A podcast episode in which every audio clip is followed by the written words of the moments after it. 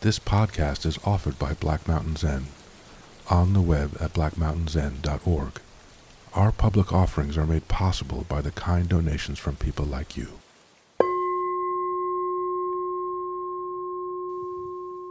So, good evening.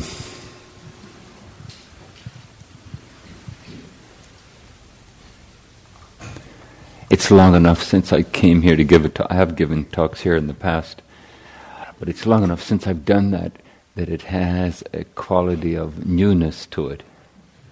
And I, I was enjoying, you know, watching, you know, what happens here. Where do people sit? What, what, what's the disposition? And and part of my mind was then comparing it to the, the San Francisco Zen Center. Well, we do this. You know? We ring the bell at the start. Hmm? Last fall, I led a retreat with Gil, and uh,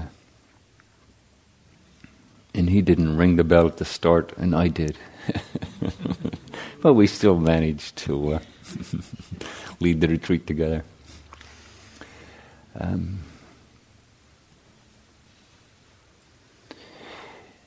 you know, one of the central themes, maybe arguably the central theme, that ties the different Buddhist traditions together, despite um, the, the, the way they present the teaching may vary, the practices they do may vary, uh, how they dress may vary. Uh, it, it's the notion of taking refuge. So that's what I'd like to talk about this evening. And I, I was inspired to talk about it by uh, someone coming to talk to me. You know, in our tra- in the Zen tradition, we, we have periodic um, interviews or exchanges around the Dharma, one on one. And this person came to me, and she's been coming to Zen Center for a couple of years. You know, taking classes, meditating regularly, doing some more intensive sitting retreats, or as we call them, sesshins. And she came to talk to me, and she said, looking a little bit sheepish, she said, um, I've sort of fallen in love with practice. You know, a sophisticated woman, you know, being a psychotherapist, actually a psychoanalyst for over 20 years, and um,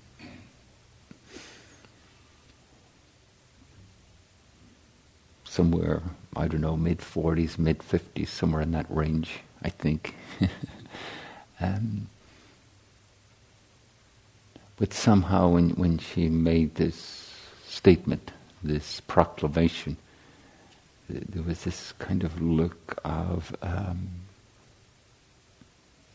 innocence um, joy, uh, trust,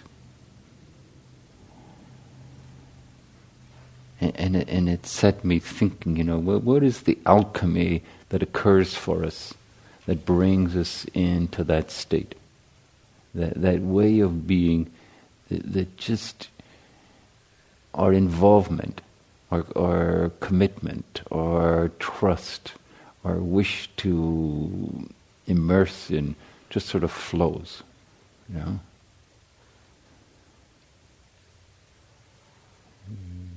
You know, you, you the the and and how that, to my mind, and it would be lovely to hear how it is for you. to my mind, that's very close to taking refuge. You know, there there are many reasons we can take up practice. You know, um, and everything from um, a response to the ways in which uh, our life feels out of balance or afflictive. You know, to the way in which um, there's some resonant sense of integrity or virtue or morality that arises for us in relationship to the Buddhist teachings we've been exposed to. Hmm? Or something in the process of sitting, some way in, in which consciousness settles, attunes. No? All of these things. Hmm? Or one of these things. No? And I would say each one of us has our own path through these. You know, maybe for one person, one is paramount. You know, and and it, prov- it provides the the influence, the motivation to engage practice. And then maybe for another person, it's quite different. And one of the things you learn as a teacher is, is that very thing, you know? There's a whole variety of ways in which people come to practice. There's a whole variety of ways in which people sustain their practice. Huh? But in the midst of that, those variety of ways, there's also some kind of constant theme.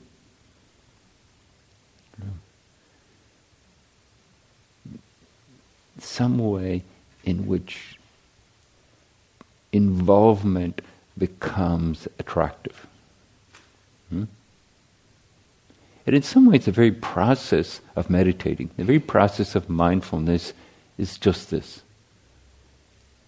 engaging in a way where involvement in the moment becomes attractive. You know, so to the degree that it's not so much a determined effort or a disciplined effort. It, it becomes more of a giving over. You know? in, in, in, the, in the Buddhist teachings, you know, as attention ripens into concentration, a steady attention. is a good translation for the word samadhi. It's a steady or continuous attention.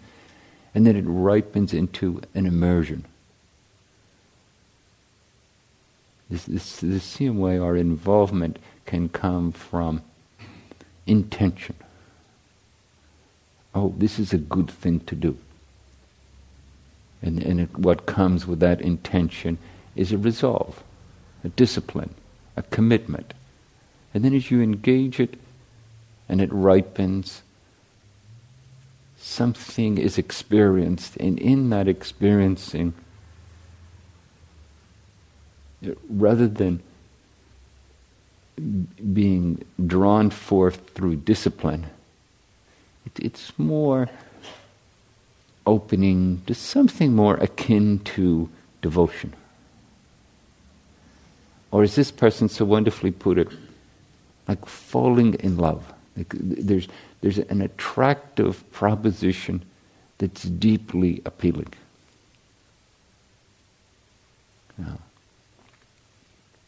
that we're drawn in for whatever set of reasons the alchemy of our own being in combination with the practice, with the Dharma, with the Sangha, brings something forth. In the um, in Japanese, the, the, the, the term refuge uh, is translated as kie, and the ki uh, translates as fully committing or giving over to or fully investing in.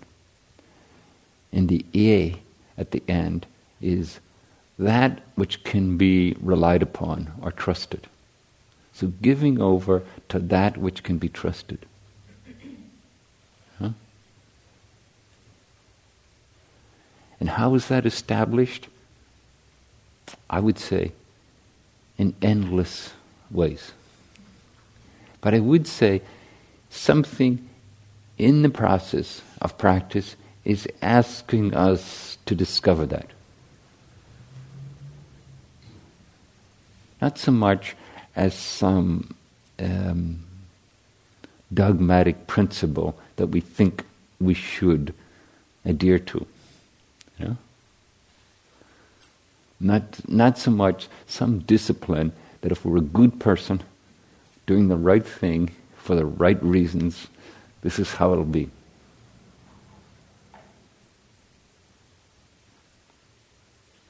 But, but more getting in touch with the nobility of our own spirit, getting in touch with what brought us into the proximity of practice.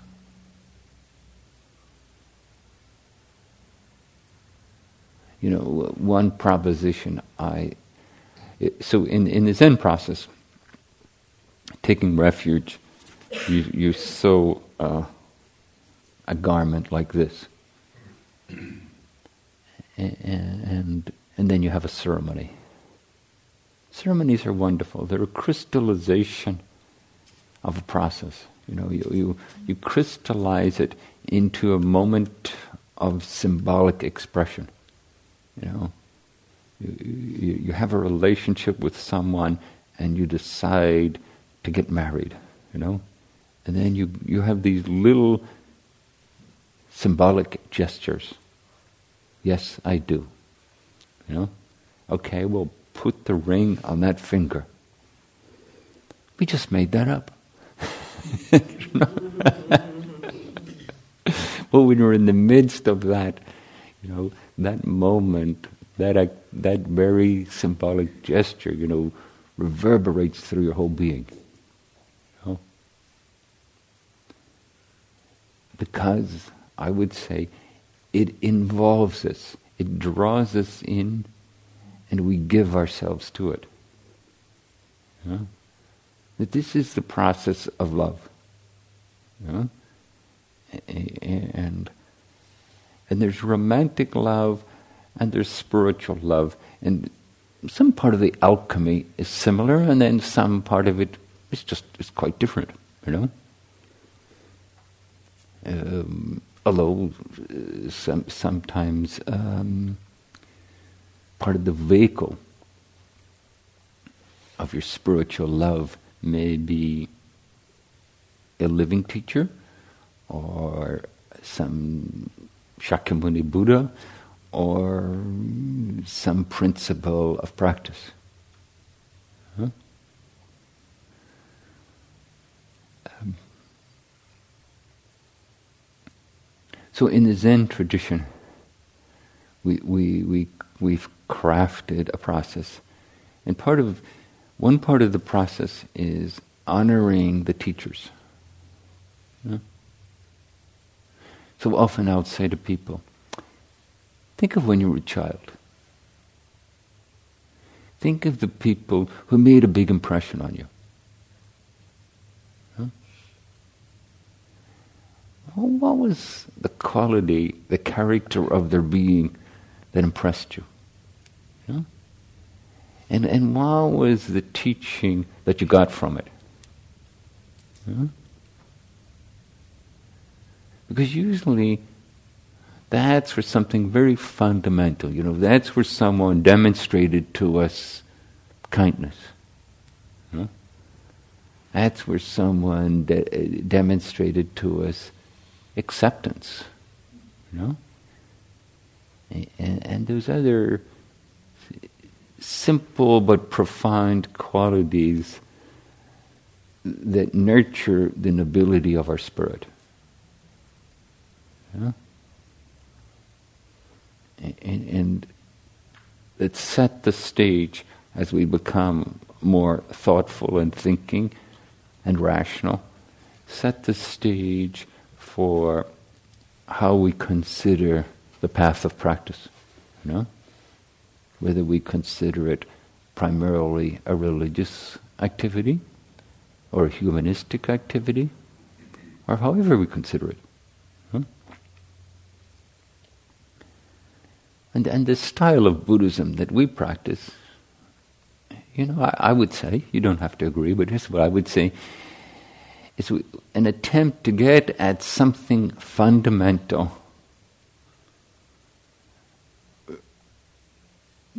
that we adapt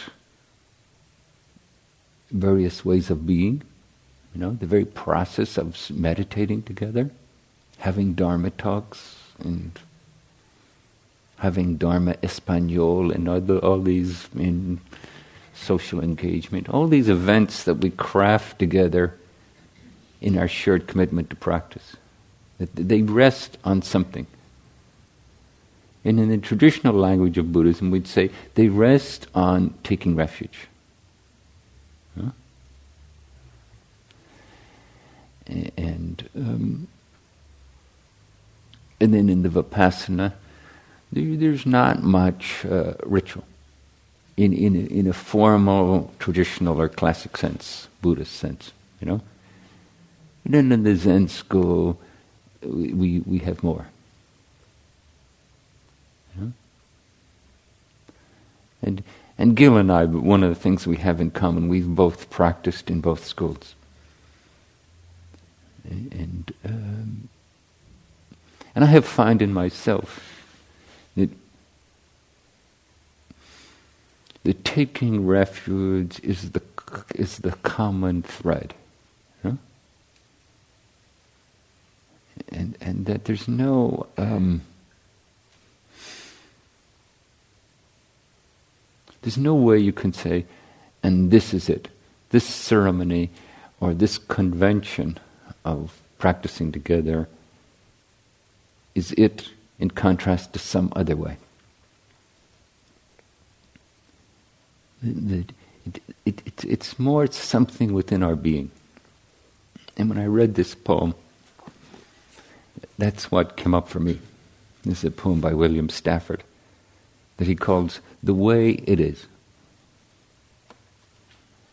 There's a thread you follow. It goes among things that change. But it doesn't change.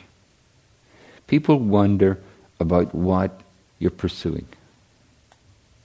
You have to explain about the thread. But it's hard for others to see. while you stay close to it, you can't get lost. Tragedies happen. People get hurt or die, and you suffer and get old. Nothing you can do can stop time's unfolding. You don't ever let go of the thread.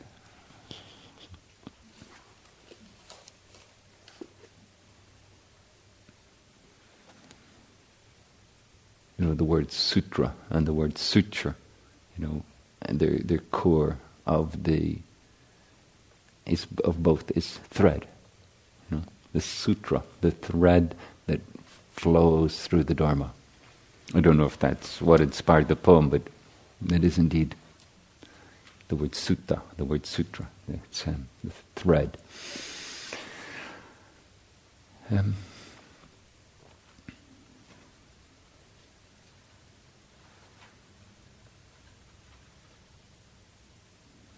So, how to attend to that within ourselves? You know.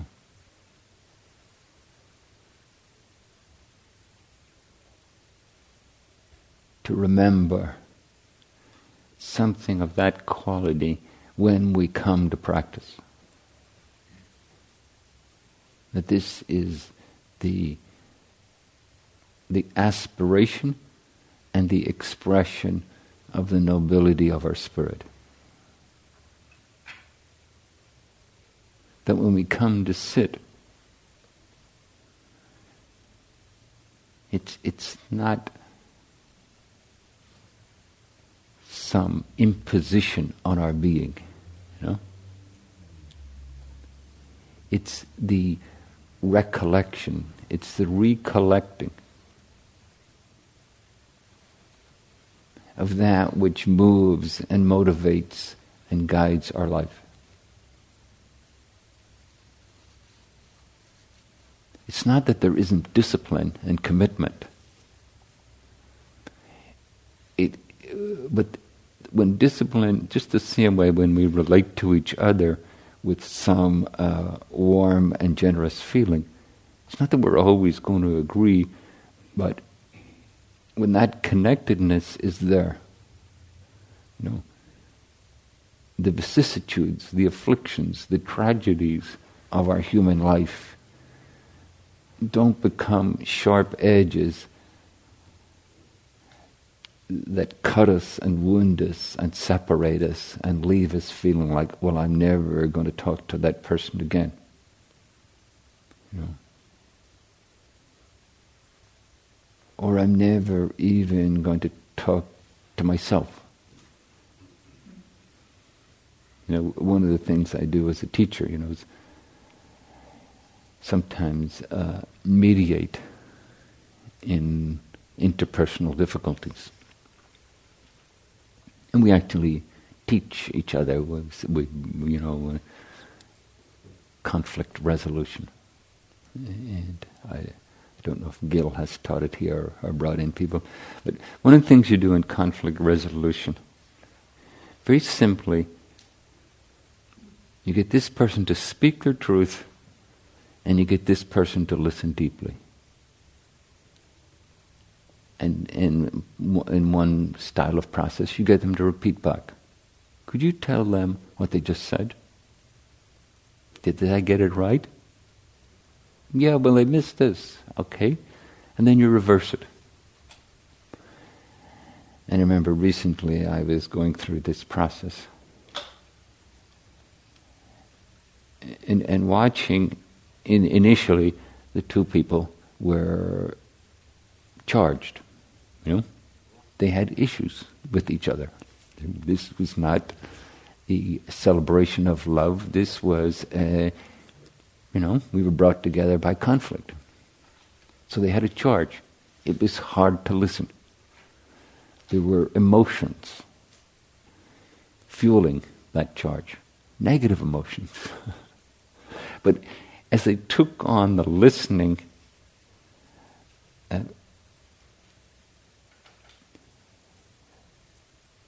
they, re- they discovered, I was going to use the word realized, maybe realized, they realized they were bearing witness to another human being who had experiences different from theirs, who had ideas and emotions different from theirs.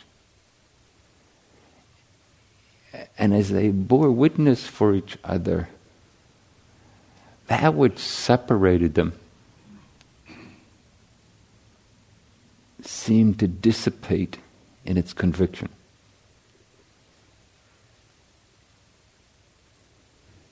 Some kind of mutual appreciation. And in the very process of doing that, they were both settling. You know, they were both less caught up in the affliction of their difficult emotions. They, they were less committed to the process of staying separate, of staying antagonistic. Um, and it set me thinking in a way, meditation is doing that with ourselves. You know? You, you bear witness to what comes up. You listen deeply and intently. And something in the very process of doing that, there's a reconciliation. You know, why do our stories repeat themselves? Because in a way they haven't been fully listened to. No? Like when we fully listen and take in and feel the suffering that goes with that story that's repeating itself. That, that quality of unfinished business starts to dissipate. Hmm? So this is mindfulness. Hmm?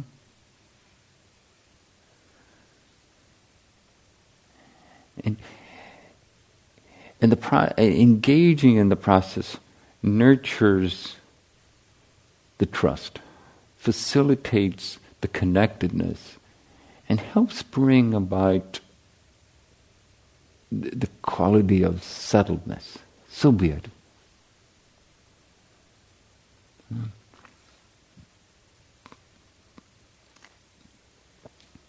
I had thought of doing an exercise, but honestly, I think it would be a little chaotic in the limited period of time we have.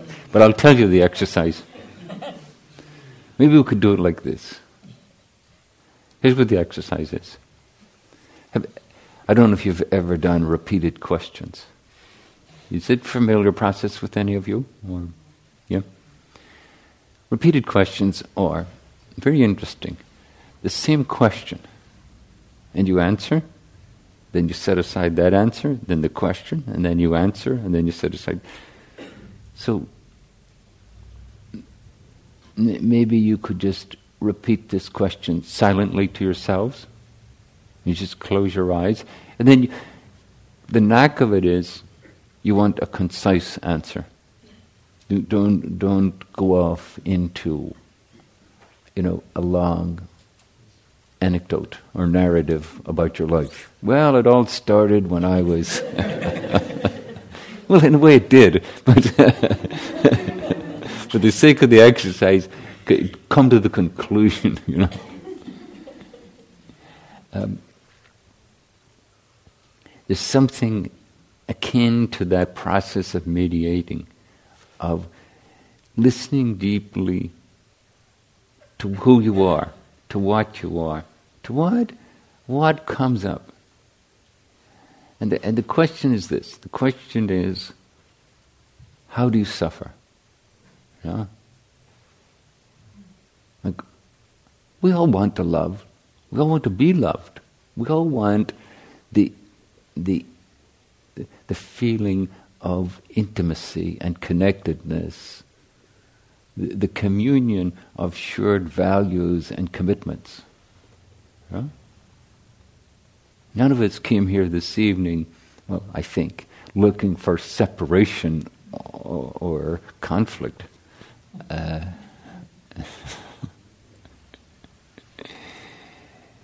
it, it, it doesn't resonate with this nobility of spirit that we aspire to. And yet, something interrupts something pulls us into conflict anyway. And in a very broad sense, you know, this is the realm of dukkha. This is the realm of suffering, you know. And it brings up in us, you know, the impulse to separate, the impulse to um, to pull back, to compare, to criticize, to push against.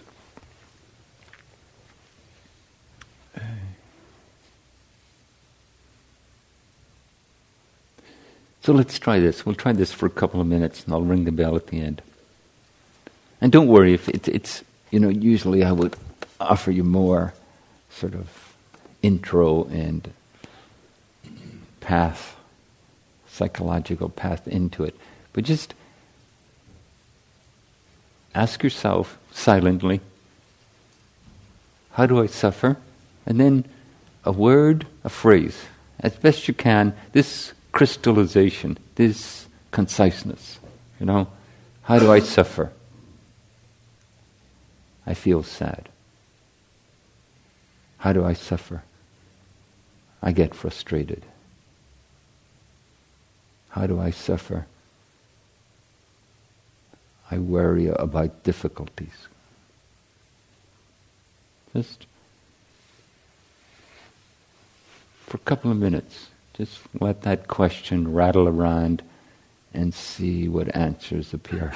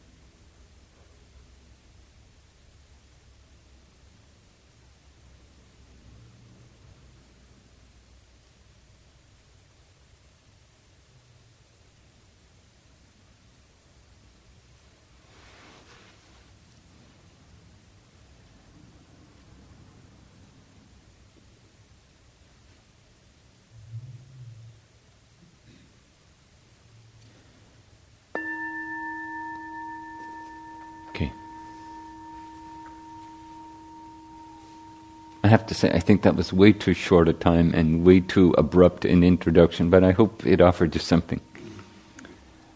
Um, to come into this bearing witness relationship with how we suffer. You know, I would say it's not for nothing that it's the first noble truth. You know? That, this, that, that in our suffering there is the quickening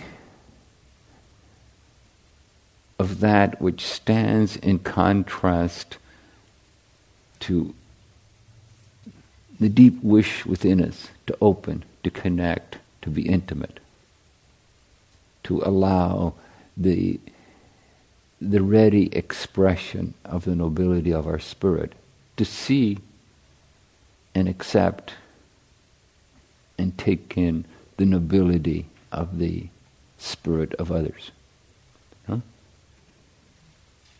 And our suffering gets entangled with that,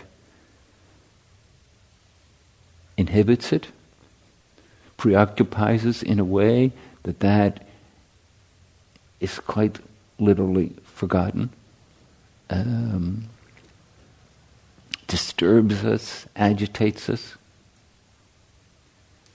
it, the, the, that stimulates a contraction, a separation. Huh? And who of us doesn't know that in long term relationships, these two get intertwined? Sometimes in disappointing or and or perplexing and frustrating ways.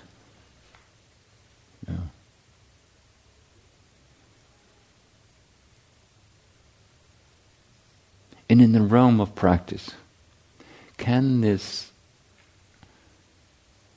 vow, this engagement of taking refuge, can it uphold not only the virtuous conduct of our noble, noble spirit, can it also uphold a patient and kind relationship to our suffering? You know? Can, can, it, can that be, you know,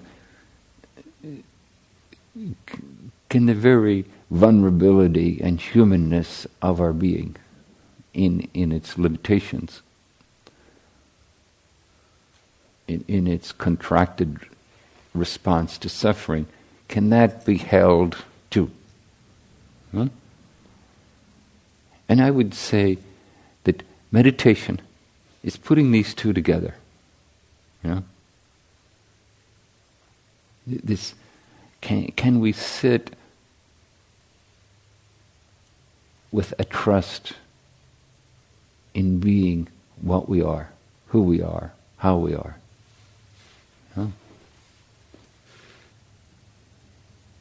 Can, can we sit and let something ripen and settle and open? Can we sit and hold the agitation, distress, affliction, disappointment, frustration of a suffering life? Huh? And can we sit with them both? Which, which either one appears. Huh? So be it. Each time we come to sit, can we bring that kind of uh, involvement? This period of meditation will be whatever it will be. Maybe it'll be serene. Huh? Maybe it will be tumultuous. Maybe it will be about bearing witness. Recently, I was doing a guided meditation with someone. Uh,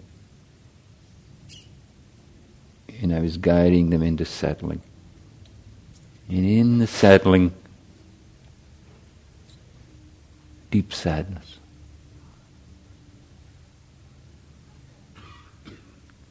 And in the deep sadness,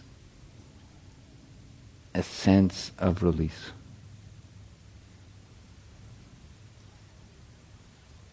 And as the person came out of the meditation, there were tears flowing down their face, and they were smiling.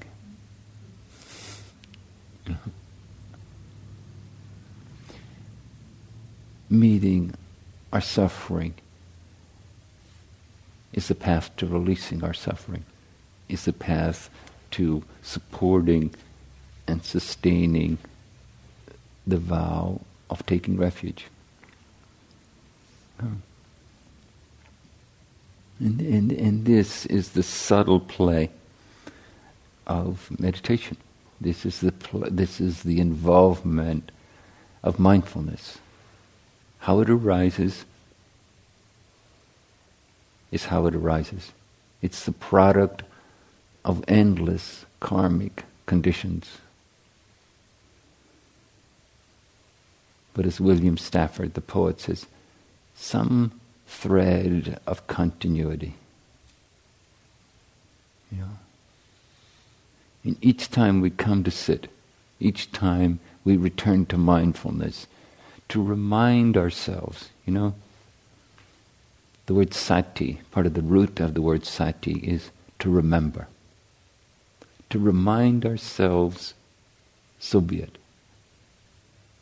So be it, this is what is happening now. Mm-hmm. Whether it's sweet or afflicted, so be it.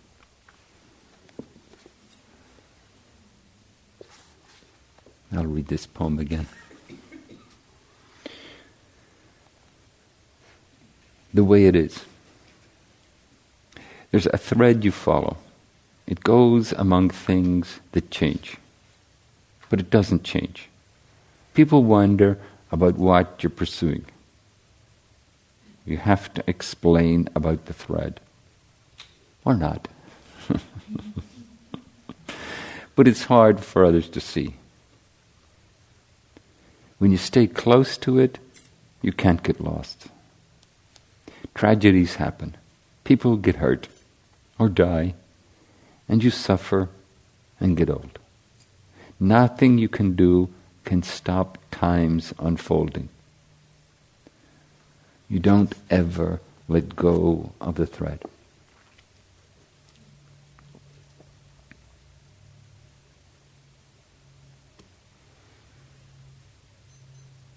So taking refuge.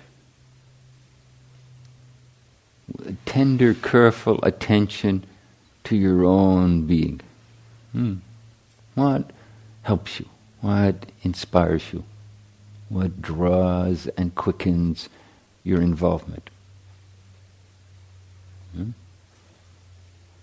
Are you inclined towards a more religious perspective, a more humanistic perspective? I mean, is, is it um, the literal integrity of the Buddhist message and principles that appeals to you? Is it some quality of presence that you've tasted, that you've grown to trust and appreciate, and like to return to that quality and re engage it?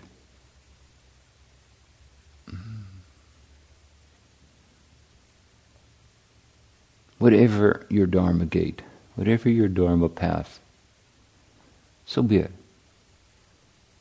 To return to the intimacy of meeting the moment and letting that intimacy support the frailty and difficulties of human life. You know, this is the common thread of the Buddhist the many, many Buddhist sects, we take refuge.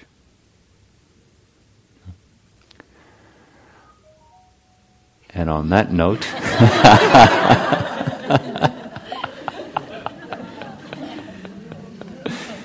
we end at nine, right? okay. Um, I don't know. Um, about two questions, if there is such uh, an interest? Anyone have a question about anything I said? Or are you satisfied with it just as it is? okay, well, so be it. Thank you for coming.